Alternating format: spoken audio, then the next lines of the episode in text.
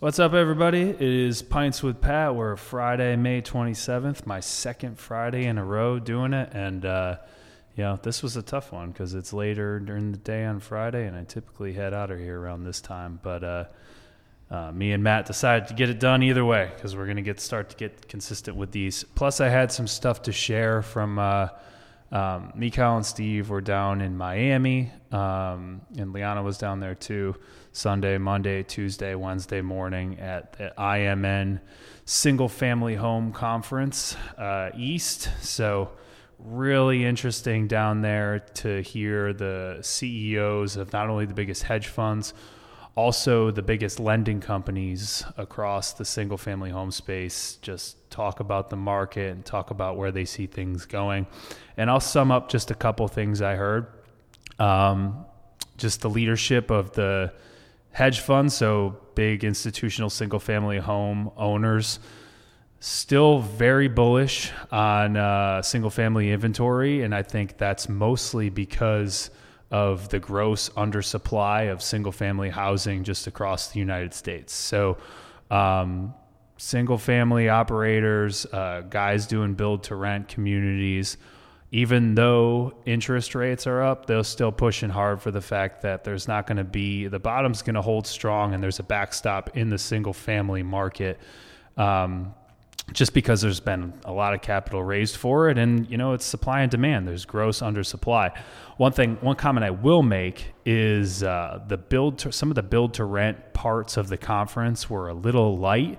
And i think there was some people that are a little nervous because they you know either purchased land and ran their uh, build to rent community pro forma based off 3.5% interest rates or it's are now at 5.56 so um, you know you get a 250 basis point jump in what they thought they were going to pay for interest it's really going to you know it's really going to affect the pro forma of that project so um, that's some kind of opportunity I've seen as if you're liquid right now, possibly some opportunities to JV or take down communities when people didn't do a good job uh, expecting this interest rate rise.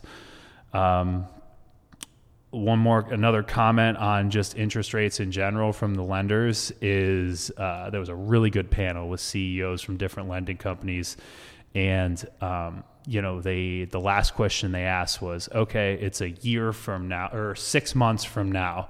What have interest rates done? And they made them give them an answer. Have they gone up, stayed the same, or went down? And uh, all of these lending CEOs said they think interest rates will continue to rise, not aggressively, and there'll be some up and down motion. And ultimately, they were all like, you know, I'm not really sure where it's going to go. Um, but I don't see things leveling out for another 12 months or so. So, really interesting panel. Um, another point they made in that in that uh, lending CEO panel was they talked about every single recession in the past 120 years or whatever it was. And the only recession where you had a major housing price drop was, you know, the crash of 08 right? Which was caused by you know, you know the housing market and uh, you know those lending methods back then. So I thought that was interesting.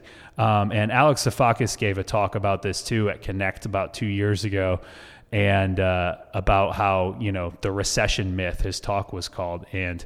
Housing prices, you know, stayed pretty. You know, obviously, we're not going to have the growth that we had in Jacksonville, Florida, in the past 18 months forever. It's not sustainable, right?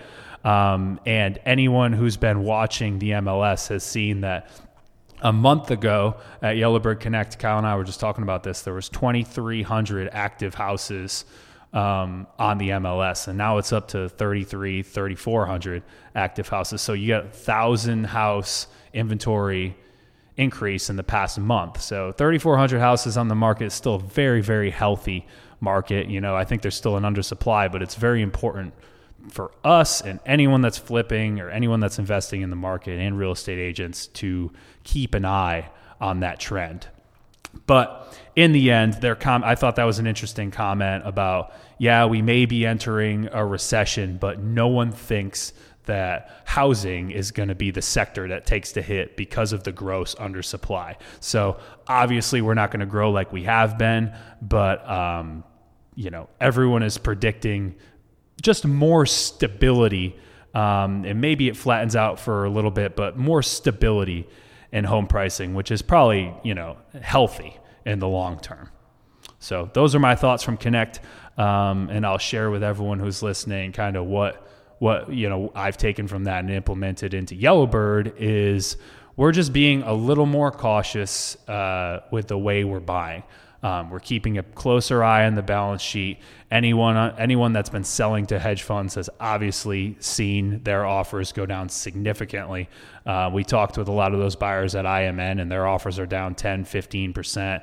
Uh, 20% in some cases. So you're just, you're not going to see those stupid numbers that we saw over the past six months or so. And that's because their cost of capital isn't 2.5% anymore. So um, I would tell just investors in Jacksonville, it's fine if you're wholesaling that stuff to uh, um, hedge funds. Don't expect the ridiculous spreads you have been getting over the past eight months. Um, and be careful if you're closing on them at those dumb numbers. You don't want to get stuck with a bunch of shit that you now have to renovate. Renovation costs are up 30%, um, and be into it at a number that you don't want to be at. So, that's that's our path forward. We're not we're not backing down on marketing. We're not backing down on buying, but we are cognizant of what's happening, and we're watching that inventory number. Uh, one last thing I'll leave you with is uh, from the book we read last month was uh, in Yellowbird Book Club was the gap and the gain, and one of my favorite points in that book was making sure that all your, the goals you have are your into- internal goals to the person you are. It's very easy for, you know, I, I, guess the classic one is just scrolling Instagram and comparing yourself with others, but it's easy for, you know, me personally to go down to IMN and start comparing our operation to other people at IMN and what we're doing with flipping. And you got all these guys doing other things. They're doing these big developments, they're doing these neighborhoods, um, all these communities. There's people that raise billions of dollars, this and that. Um, and uh, because of that book and because uh, of all the personal growth stuff we've done at Yellowbird, it I was pretty numb to everything else that was happening. It's great to get those perspectives, um, but it's very easy. It would I can see how it would be very easy for me five years ago to feel shitty about the stuff we have going on here because the numbers you see down there are so much bigger. But reality is our goal here at Yellowbird was never to raise a billion dollars to buy, you know, 30,000 houses. It just never was. You know, we run a flipping operation in Northeast Florida. We have a phenomenal team, a phenomenal sales team, a beautiful office, a great staff that is a very tight, just a community that I am very, very proud of. So that's been our goal, and we've accomplished that in spades. So, I would say anyone out there who's you know doing real estate in Jacksonville, if you're an agent